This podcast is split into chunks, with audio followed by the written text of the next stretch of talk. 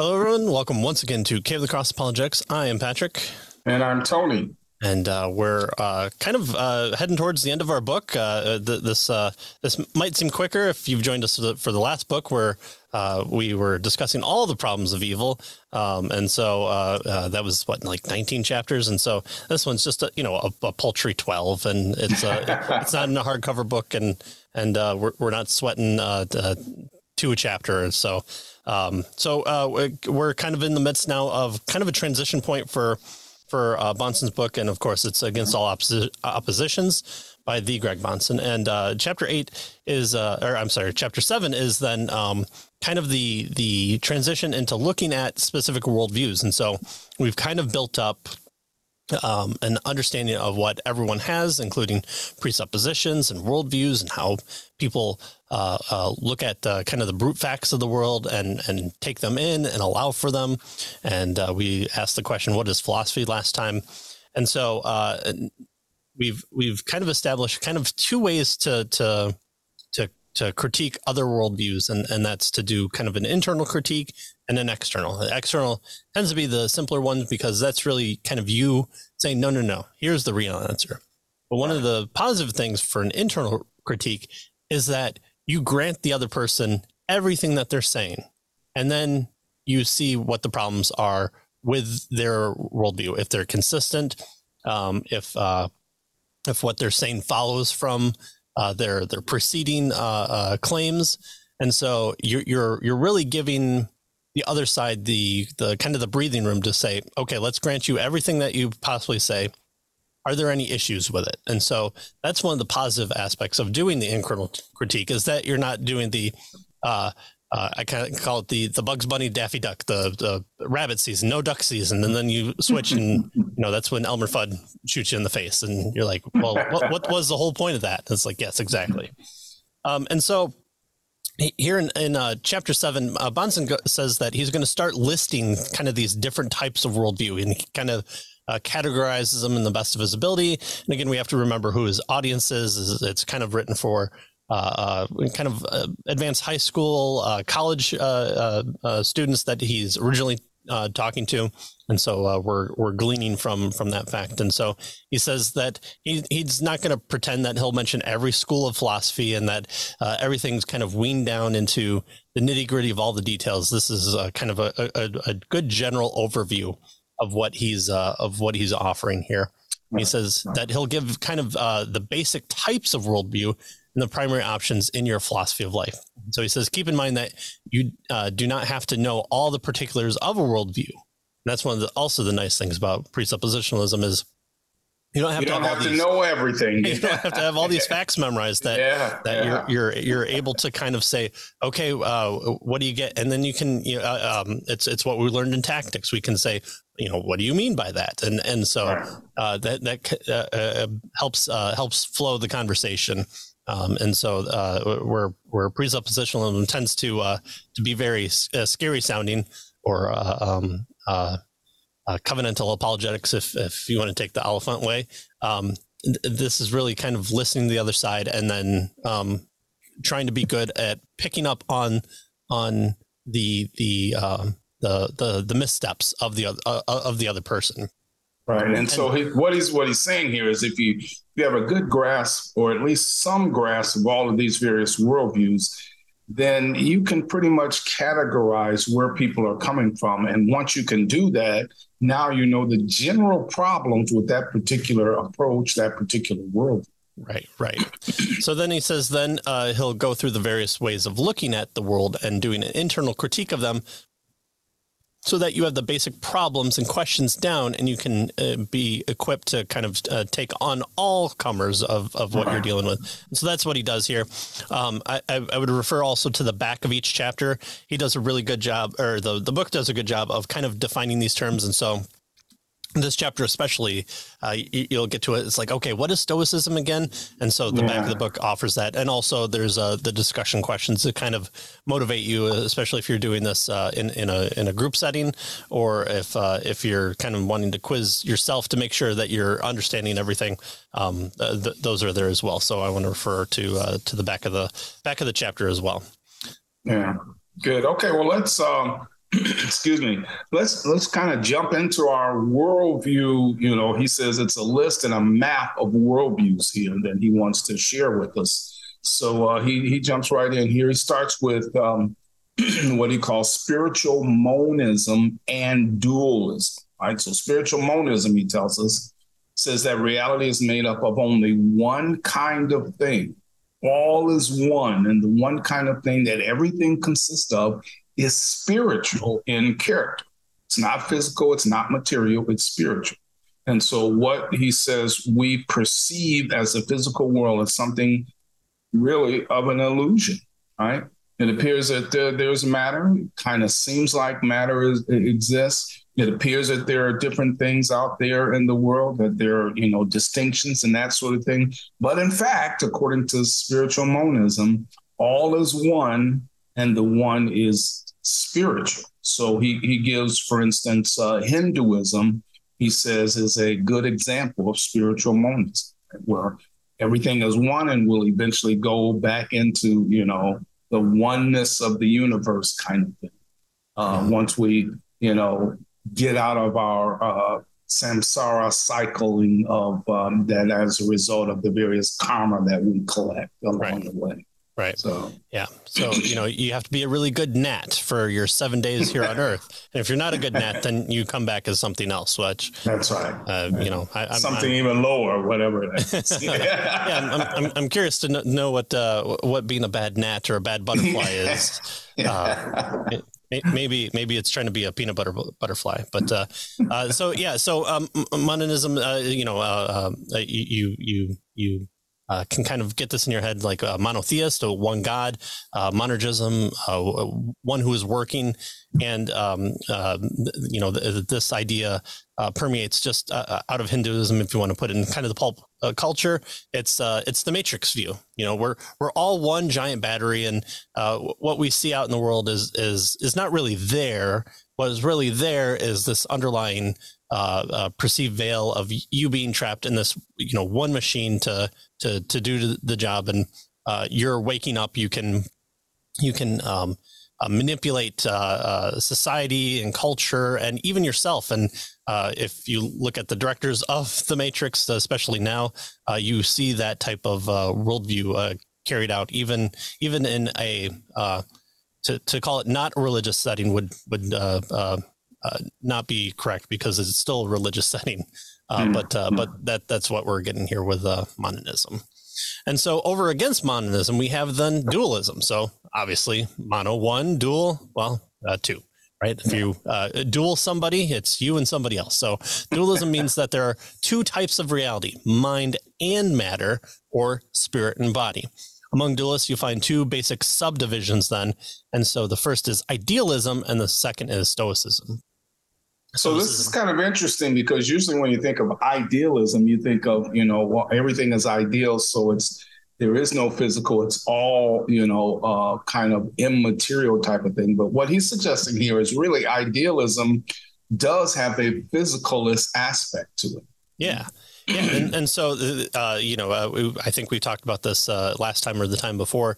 Is that there? There's a physical world, but uh, it says that uh, the physical world is organized or known by ideas or types, and so the, uh, you know that there are there are the, the the the perfect triangle doesn't exist, and so the the idea of the triangle is at least not in the physical world. Right, right. Yeah. Yes, it, it's it's something over and above that mm-hmm. that kind of reference points, and uh, you know your your your pre soul might uh, might be imbued with that uh, kind of a priori uh, uh, type of uh, knowledge to understand. Oh, this is what a cat's like because uh, I'm somehow uh, spiritually touching uh, in some fashion the the the, the perfect cat or or uh, you know the perfect triangle out there, and so the concepts that govern the physical world then uh, lie outside of it, and so that's uh, that's what uh, I, idealists are, are talking about there.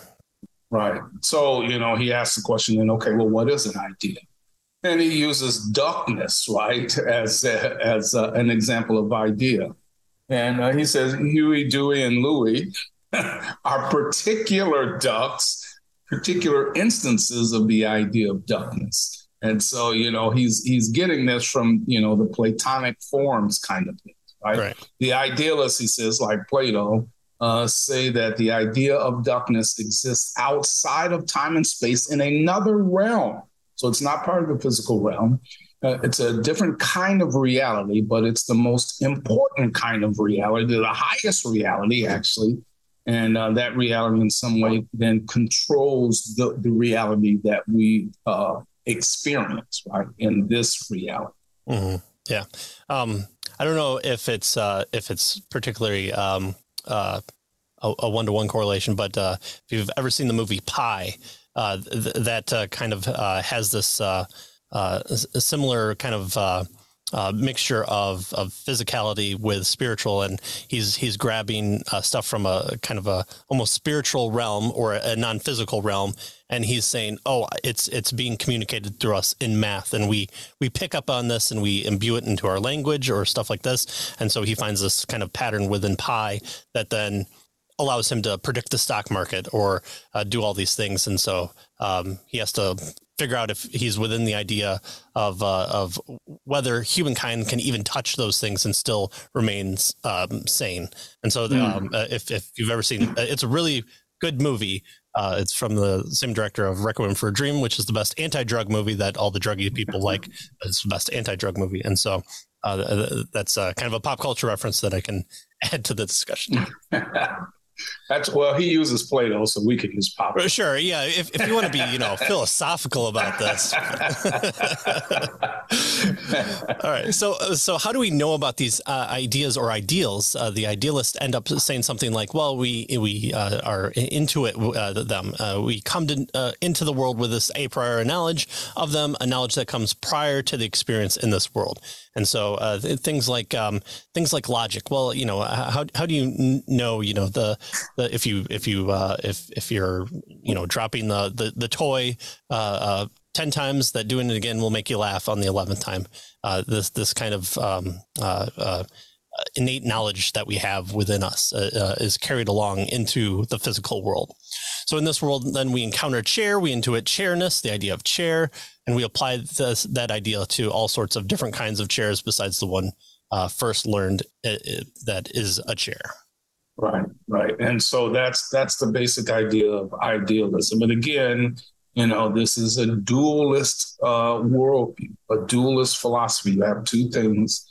The superior one is the world of ideas, but it also uh, affects the physical world, right? And so it allows us to determine what objects are in the physical world because we have uh, we have our intuitions that we gain somehow, right? Perhaps before we're born or whatever. We we can um, ask the question: How many triangles dance on the head of a pin? And that's okay. Yeah. All right, so that's idealism. The other kind here is uh, what he calls Stoicism. He says this is another form of, uh, of dualism. So the Stoics also believe that there's a kind of physical reality and a mental or spiritual reality. Uh, the Stoics, however, tend to be moralistic, right? He says that, um, you know, the Stoics says that in this world, you can't help the circumstances of your life, but instead of fighting against the circumstances, what you ought to do is just kind of go with the flow.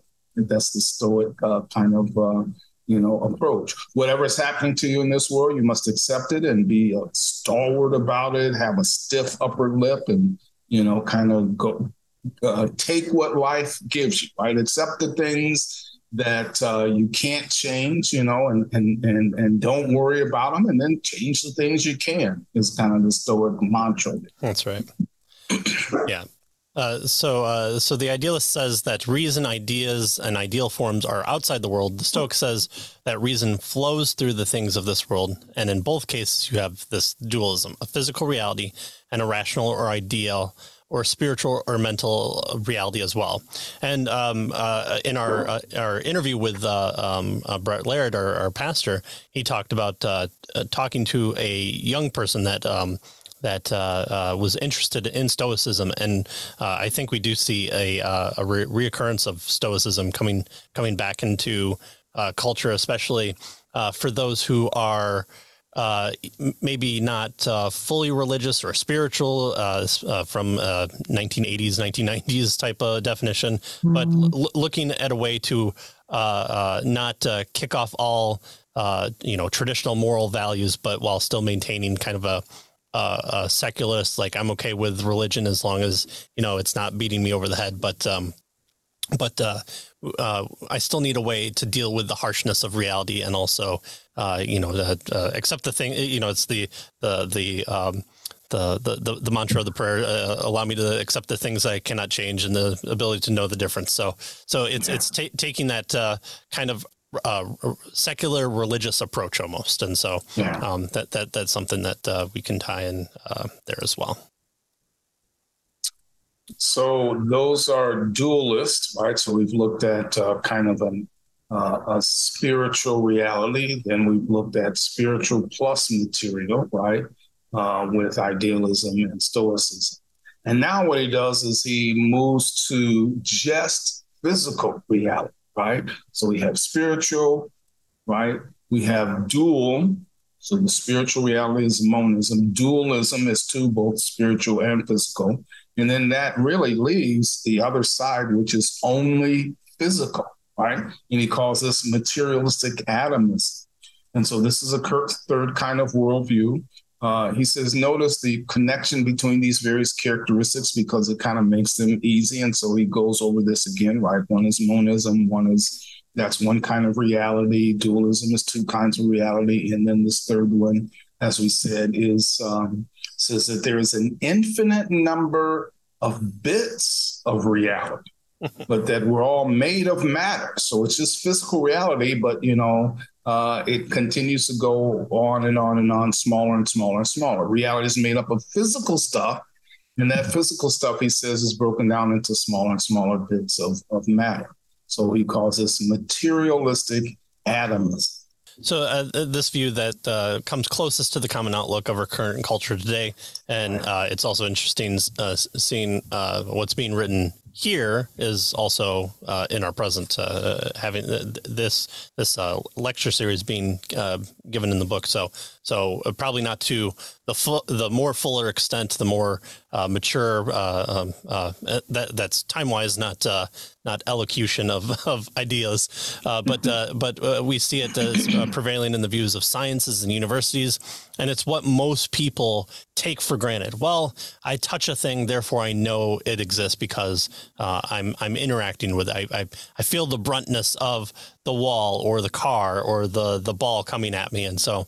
Uh, uh at the very least, uh, it would be hard for me to accept uh, kind of that uh, monist view that you know all things are are not really real.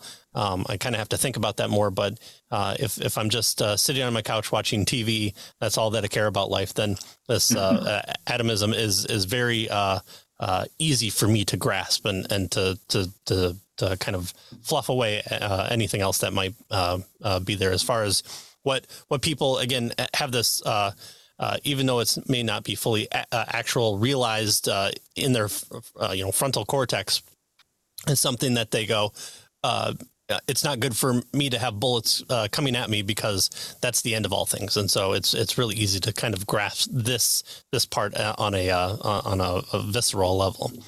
Uh, so uh, unlike dualism, materialist atomism says that ultimately there are no ideals, no mind. There is a brain tissue, and there is no mind. So we we tend to to uh, almost shy away from this at, at, times, and it's something that uh, the Christian wants to push. Okay, well, you're just a, a brain in a vat, and you're you're uh, you know your crane controlling uh, the, the the body, uh, uh, not from the stomach that the Teenage Mutant Ninja Turtles did, but you're in the head, and, and you're kind of just controlling things as in, in inside out type deal. there are no immaterial laws or things similar to them, so uh, th- things like the laws of logic are just uh, the the the kind of structure that we tell ourselves in a society, and so they don't actually exist out there, or they're not held in an, another mind. That uh, mm-hmm. that they're just they're, uh, they're, just basically how the brain works. Yeah, they're just context. Yeah, yeah. So this is atomistic, uh, materialistic atomism.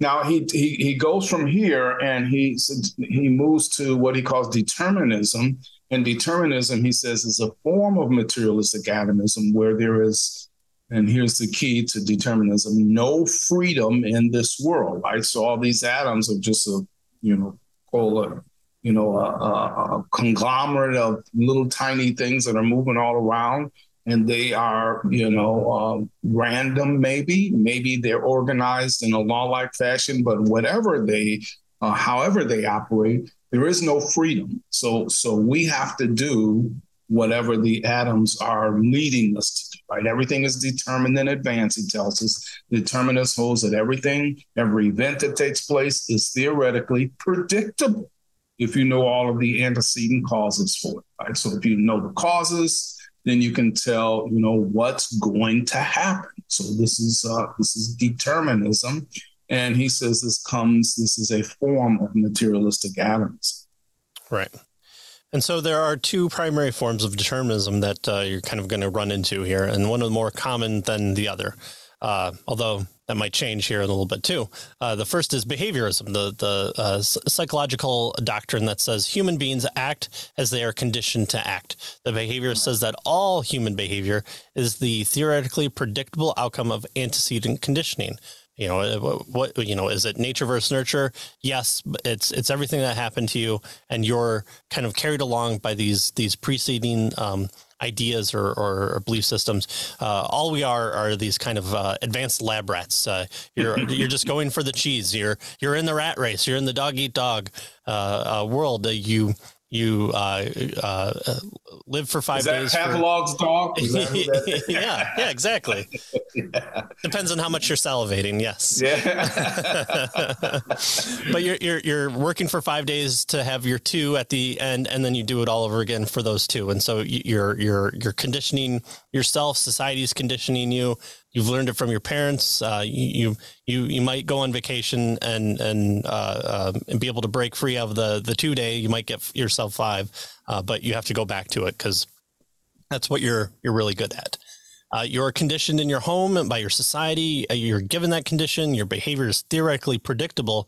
You may think you have free will, but you don't. And so, um, you know, if you're you're uh, chasing after somebody, uh, uh, uh, a fugitive, you're going to talk about, well, where, where, do they find safe? Are they going to go north because they're good in the cold, or is it, are they going to head south because uh, they have uh, family members that can smuggle them across the border? all these, all these factors are, are the, the, behaviorist idea, and if you can get down to, you know, you know, do they eat their salad before their their main course? Uh, then you'll be able to predict pretty much everything uh, uh, that makes you who you are, uh, because you're just determining factors and. Uh, even even deviating from your traditional can still be uh, determined because that, that's the type of person who you are is every seventh thing that you do you're going to deviate from because you want to destroy the evil genie's uh, uh, uh, predictive factor, but he's already predicted that. So right, right. yeah, wow, yeah. All right, so that's that's one form of uh, determinism, behavioralism, and notice behavioralism focuses on individuals, right, on on the individual. The other form, he says, of uh, determinism is uh, Marxism. This is, this is the other form of it. Marxism is is um, uh, somewhat different, he says, from behavioralism, and then uh, you know it focuses not so much on the human psychology, the individual, you know, what makes individuals do what they do, but rather on certain historical forces, and in particular economic forces and the means of production used in a particular society. And, uh, and so these then determine the outcome of the society as a whole instead of just looking at an individual. So Marxist, he says, Marxism is a more uh, aggregate form of determinism, where behavioralism is more individualistic. And so that's the distinction that he makes between uh, these two. Both of them are deterministic, is what he's suggesting. Right, right, and and and Marxism has to be this because, uh, uh, and maybe it's it's from Marx's original economic viewpoint, but even even from there, you have uh, class conflict uh, uh, is the predictor of crime, and so you have uh, uh, two types of uh, societies within, or two, two, types of classes of people within a society, and one's always going to be able to call the other one, you know, the the the um, the, the, the bad one, and so uh, right. you, that, that's that's where the struggle comes in, and so uh, it, it's trying to um, uh, have an idyllic society where there are no classes because class is what uh, uh, puts these uh, equity barriers in the way, and so you mm-hmm. need this this egalitarianism to to rule up. And so, yeah, the the next step from agrarian to uh, the to on on the road to to Marxism, true Marxism uh, is capitalism, but it ultimately has to be defeated so that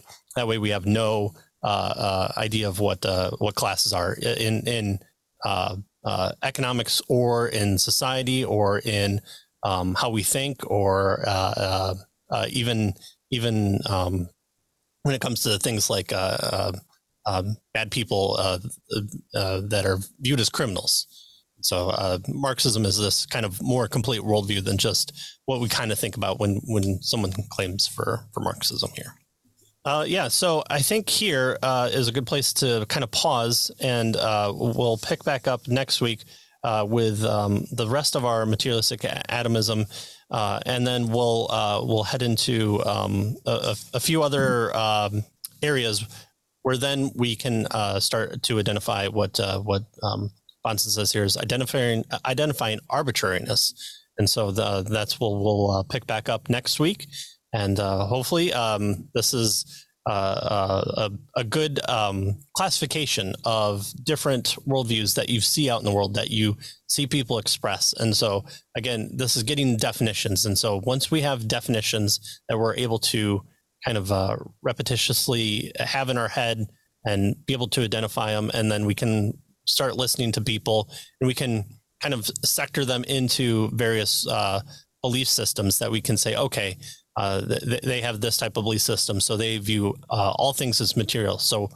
what what can I compare and contrast the the Christian worldview from? And so that's why we're we're doing this. Why that's why it's important, and it's not just to to tear down um, their uh, their approach, but to uh, identify the flaws and then give them the the the greater cause. So that's what uh, Bahnsen's doing here.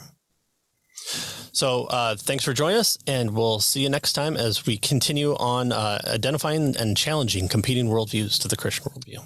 See you next time.